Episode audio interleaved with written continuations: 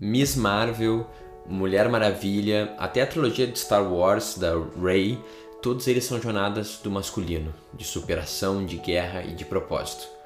Mas Viúva Negra, não, é uma jornada de família, de amor, de relacionamento, de perdão e acima de qualquer coisa, de parar de lutar.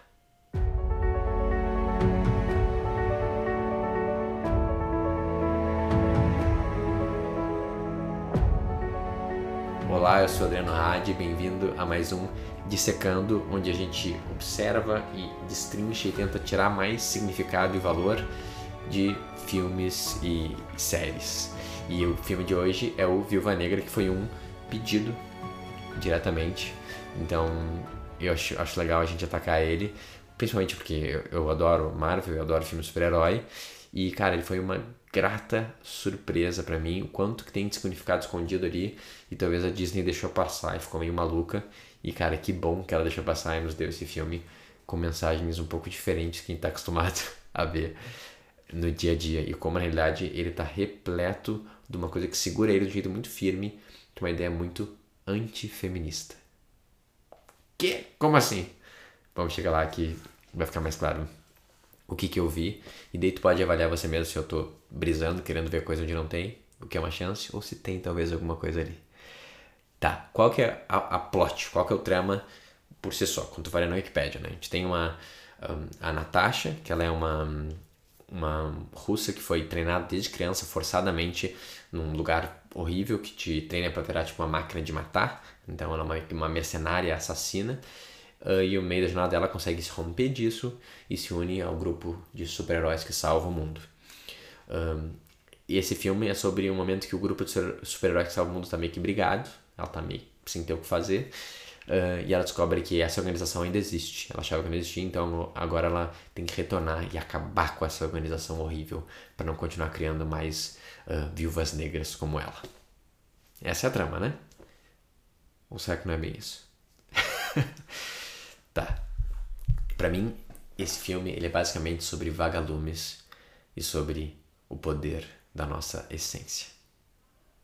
O filme começa com a Natasha, nossa personagem principal, junto com a, Helena, que é, a gente vira a segunda protagonista nesse filme, que é meio que a irmã dela nessa família fake, e ela tá meio que tendo uma infância comum.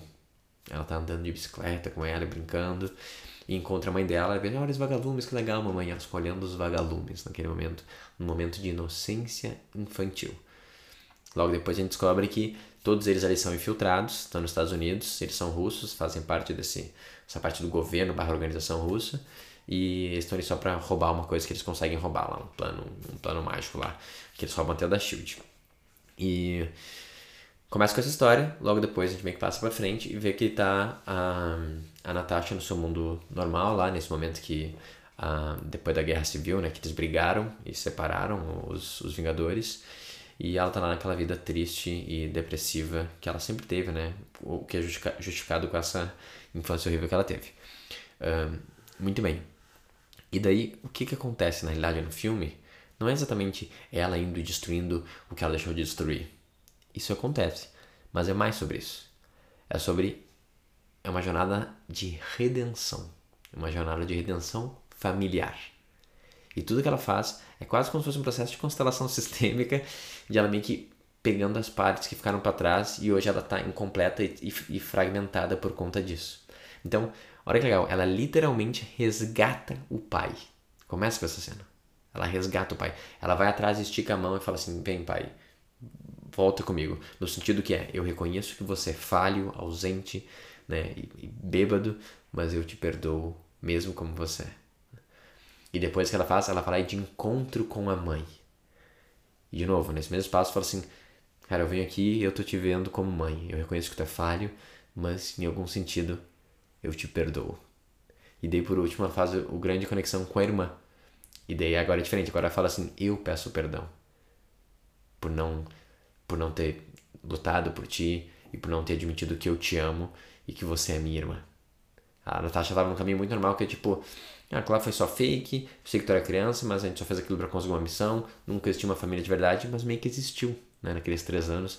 E o, o mínimo de normalidade, de inocência, ela conseguiu experienciar ali. E aquilo ali foi a base da vida dela. Aqueles três anos fakes deu para ela uma sensação de verdade, que é representado muito pela essência dela, pelo que ela sempre foi, que é né, aqueles vagalumes mostrando isso. Então, primeiro eu acho incrível essa jornada, né? Resgate do pai, encontro com a mãe, perdão com a irmã. Já, já não vem nenhum filme de super-herói um negócio desse. Ele é, um, ele é um filme totalmente feminino nesse ponto de vista. Não é sobre, ah, encontra o mentor, o mentor supera o obstáculo e tal, ele descobre quem ele é, a história de Aquiles, né, basicamente. Não, não é isso. A história não tem nada a ver com isso. É uma história bem sobre as relações, sobre o perdão, sobre a conexão, sobre o amor, sobre meio que é sempre daí que vem a força dela e ela achava que não. E quando ela aceita, se encaixa no seu lugar e perdoa, que daí ela se integra realmente. Então, isso eu já acho incrível. Só que a parte mais incrível não é essa, tá? A parte mais incrível é o seguinte: é a Red Room, né? A sala vermelha. A sala vermelha, como eles chamam, é esse lugar que eles treinam essas meninas desde infância, né? Tipo órfãos, ou eles sequestram as meninas e matam os pais, uma coisa meio insana, pra treinar essas super soldados mercenários para fazerem missões terríveis que ninguém tá vendo e virarem máquinas uh, de morte. Agora, olha que legal. Imagina legal. Existe um lugar, uma organização que treina as mulheres desde cedo a lutar a serem incrivelmente rígidas e disciplinadas, só que mais importante, que remove o útero delas, para elas nem ter a possibilidade e nem ter a conexão, né, a própria menstruação em si, com esse lado mais feminino, com o lado natural, de, de gerar uma vida. Né, e de ter esse lado mais feminino na sua potência e na sua essência até. Ela é tirada da essência de alguma forma. E daí Além disso, o que ela faz? Elas são endocrinadas, né, quimicamente, psicologicamente, para lutar. É basicamente para lutar, para matar e para obedecer. E quem cria esse controle mental é uma mulher. Porque né, só uma mulher conseguiria realmente entender a mulher e fazer essa, essa mensagem. Então, meio que uma mulher que segura tudo isso. Só que por trás dessa mulher tem um homem. E esse homem é o que realmente influencia tudo e controla tudo. E esse homem, que o nome dele é o Dreykov, que é o grande vilão do filme, Curiosamente, ele é um homem mais velho, é um homem meio, meio flácido, meio fraco. Ele tem um cabelo para trás e ele tem uns óculos grossos assim. E ele parece muito com outra pessoa. que é quem? O Jean-Paul Sartre. Jean-Paul Sartre. Como é que fala essa porra em francês? Eu não sei. E, obviamente, então, a mulher que controla tudo isso, ela é a Simone de Beauvoir, que ela é a criadora do feminismo, mas ela é criadora do feminismo baseado muito nas ideias do Sartre, né? que é o cara que também que por trás escondido é um homem que está por trás desse lugar que cria mulheres a lutarem, a tirar o seu próprio útero de forma endocrinada e, e só se importar com a luta. Olha incrível, o filme é sobre isso. Eu não, eu não tô falando assim, tá, eu não entendi, tá falando movimento feminista. Eu não tô falando movimento feminista, eu tô falando do filme. O filme é sobre um grupo de mulheres que é endocrinada e treinada para lutar e ela é feita por uma mulher que que controlou e criou isso tudo, mas na real por trás tem um homem que tá mexendo tudo isso que tá influenciando essa mulher. E esse homem, ele tem o cabelo para trás, ele é velhinho tem os óculos grossos assim. Pode ser só uma coincidência. Eu achei ele igualzinho o Sartre. Muito bem. Agora, uh, o, o que é legal de tudo isso? Aqui, a principal influência uh, do Jean-Paul Sartre no, na Simone de Beauvoir é a base da ideia dele, né, do existencialismo, que é a base que um, antes do, do, do Sartre criar essa ideia, a gente a estava muito uma ideia mais do, do São Tomás de Aquino, né, que é uma ideia atomista, que é o quê? Uh, a, a essência, ela, ela precede a existência, né? então tem uma coisa que vem antes, que é quem a gente é verdadeiramente, isso é meio que está de acordo né, com o plano de Deus, isso é o que a gente é, e através disso a gente manifesta isso. Mas existe uma semente de quem a gente é de verdade, e daí o resto a gente manifesta. O que ele falou? Ele falou assim: não, na realidade a essência vem depois. Ele pegou a essência e falou: vem depois da existência. Então o que ele está dizendo é: todo mundo vem em branco e livre. E o que pode ser? Totalmente o que você quiser. E é através dos teus atos, dos teus comportamentos, que tu define quem você verdadeiramente é. Então, a existência precede a essência. No sentido que você é totalmente livre e pode fazer o que você quiser. E não tem nada que te amarra e que te limita. Essa é a ideia básica do Sartre e é a ideia que cria o movimento feminista. Por quê? Porque Quando a gente está no espaço em que uh, eu entendo quem eu sou e as minhas limitações, isso, isso que eu tô, eu tenho que meio que uh, viver nesse espaço é, é uma, uma coisa um pouco mais com humildade, né? E entender as minhas limitações como presentes e que elas estão me dando meio que um caminho para eu viver a minha melhor versão, que ela já me foi dada antes de eu nascer. Então, ele vem do estado mais de servir, de seguir um propósito maior, de humildade e de ver as limitações como presentes. É lindo né, a ideia de São Tomás de Aquino, eu acho maravilhosa. Que é uma ideia, obviamente, bem cristã e, e, ou logosófica e um monte de vertentes. Agora, o que o Sartre quis fazer, ele falou assim, não, eu acho que todos podem ser o que eles quiserem, sem nenhum tipo de limitação. Ele falou assim, tá, meu amigo, mas, pô, eu nasci aqui no, no Brasil, né? Então, eu sou brasileiro. Não precisa, não precisaria ser brasileiro. Não precisaria nem ter existir esse conceito de Estado e de, de nações. Você é um ser humano livre para ser o que quiser. Pô, mas eu tô aqui, eu sou filho dessa pessoa, né? Eu, tenho, eu sou irmão dessa pessoa. Não, mas você faz o que você quiser, independe disso. Pô, mas uh, eu naturalmente aqui não, não sou muito bom em jogar futebol e sou bom em desenhar, né? Assim, tudo bem, mas pode ignorar tudo isso e jogar futebol se você quiser. Então, é como se a ideia da tábula rasa também tá aí. Você é livre, faça o que você quiser. E esse espaço, ele é muito tentador, porque parece que realmente tu pode fazer o que, o que você quiser. E, obviamente, tu pode fazer o que você quiser, uh, só que a ideia por trás é muito perigosa, que é uma ideia que é eu que defino o que é melhor para mim e, eu posso superar qualquer tipo de, limitação que me foi imposta. Né? Inclusive, por exemplo, uh, quem eu sou. Né? Então, cara, eu quero talvez agora não ser mais um humano. Eu quero, tipo, ser um cachorro né? Então, pô, foda-se que eu sou humano, mas eu quero me comportar como um cachorro. Eu assim, cara, se tu assim se comportar como um cachorro, tu pode ser um cachorro, tu se transforma num cachorro. É um pouco dessa tese do negócio. Então, uh, se eu vim aqui nesse mundo, com esse corpo, uh, dentro dessa família, dentro desse lugar que eu nasci, dentro desse ano, dessa condição, isso é só uma aleatoriedade que acontece, mas na realidade tu pode uh, meio que fazer de conta que tu é o que tu quiser e meio que lutar por isso. Um, e ele é tentador porque é isso, ele tem uma, uma sensação de liberdade, literalmente, que ele pregava acima de qualquer coisa. Só que também, junto com isso, vem uma incrível sensação de inadequação. Uma sensação de. Um, a gente vai fazendo isso, vai vendo que a gente é sim limitado para nossa mente, nossa personalidade, nosso corpo, nossa família. E, e talvez isso não seja de graça. Isso tem uma razão para eu estar nesse lugar, com essas pessoas, nesse corpo. Só que se, não, se eu não vejo que tem uma razão para isso, né? que eu não tenho uma essência verdadeira, uh, eu vou sempre ficar tentando buscar de um jeito meio que, que não tem fim essa, essa felicidade. No sentido que eu vou construir ela e não ela já me foi dada desde o início e é só eu deixar ela florescer. É como se for dar uma semente e a semente ela vai nascer como um pomar. E cara, imagina tu meio tá nascendo e fala assim, eu não quero né, dar, eu não quero dar maçã, eu quero dar azeitona. E tu briga com aquele negócio constantemente, fala assim, tu modifica a tua maçã para poder virar uma azeitona e dói constantemente, porque tu tá tentando lutar contra o que você é. Então, obviamente, você ser o que você é, ele te aprisiona. Eu entendo o Sartre e ele fica preocupado com isso. Mas ele te aprisiona se assim tu ver que ele te aprisiona.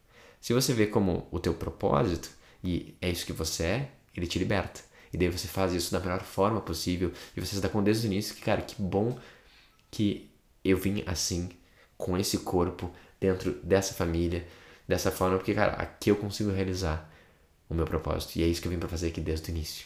Então, ela é uma ideia um, que é, existe sentido no mundo ou existe, não existe sentido no mundo, né?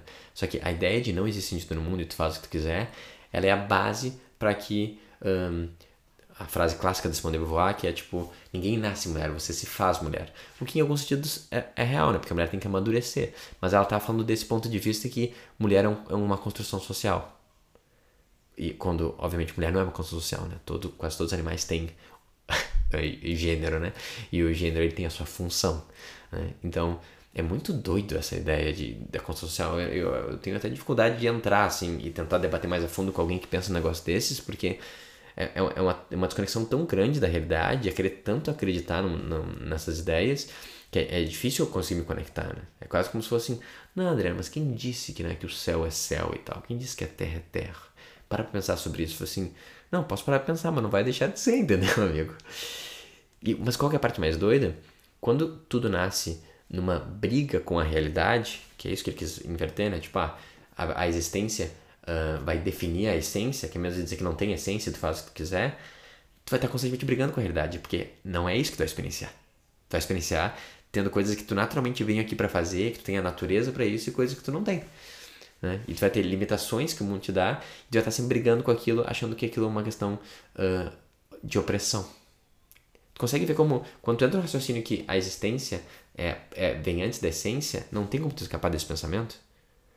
Se eu sou livre, eu sou, eu posso ser o que eu quiser, mas não é isso que eu estou experienciando, cara, então o mundo está totalmente quebrado e é porque alguém está me oprimindo, só pode ser. E não porque eu entendi errado. Não porque eu entendi que na realidade eu tenho um, uma essência, eu tenho algo para realizar aqui que vai me deixar mais feliz, realizar minha potência, e eu não estou ignorando aquilo. Não é esse o problema. Eu sei que eu tinha que ser livre, estou tentando fazer uma coisa totalmente insana que não está dando certo, o problema é que os outros não estão dando espaço. Então, naturalmente, quando tu pensa que a, o existir é o que define a essência, tu entra num espaço de luta. Porque quando tu luta com a tua própria realidade, tu vai lutar com a realidade do lado de fora também. E daí tu vai virar uma máquina de lutar. E é isso que o Red Room faz. O Red Room ele cria mulheres para lutar. Você não precisa de ninguém, você vai viver uma vida sozinha, você não tem capacidade mais de ter uh, filhos, que é uma coisa que Simone de Beauvoir acreditava bem parecido quando começa a entender mais o pensamento dela. Ela acha que a, a maternidade é o maior peso que existe para a mulher e que isso tinha que ser meio que eliminado e o Estado tinha que cuidar, que é basicamente a ideia de tirar o útero da mulher. Uh, para elas, as mulheres só serem máquinas de guerra para para fazer uma luta. Uma luta na realidade é de quem? De um homem. Cara, então eu acho incrível como, uh, para mim, de forma nem tão sutil, ela tá indo para juntar com as mulheres, ela, a mesma mãe, né, que foi a Simone de Beauvoir nesse caso, mas aqui é a, Me, a Melina, eu acho, Melissa, que criou essa, esse gás de endocrinar, é quem provavelmente criou o, o antídoto, né, então a cura vem de dentro, vem do feminino também, e assim que tu cura, o que acontece? Naturalmente, você volta para a essência. Então é muito doido, porque tu vê a sororidade de verdade, né, essa irmandade feminina, quando elas, diz, elas tiram a endocrinação como se a natureza delas fosse a união e a conexão e o amor, que é a natureza do feminino. Né? E não é a luta por uma bandeira, a luta por uma ideia, que é o que elas eram a, a Viva Negra. Criação de meninas lutadoras por uma ideia. E assim que elas interrompem aquilo e falam assim, cara, não, mas eu tô junto, tá junto, vamos se ajudar. E essa solidariedade que o feminismo tanto busca, ela se dá quando tu solta as armas.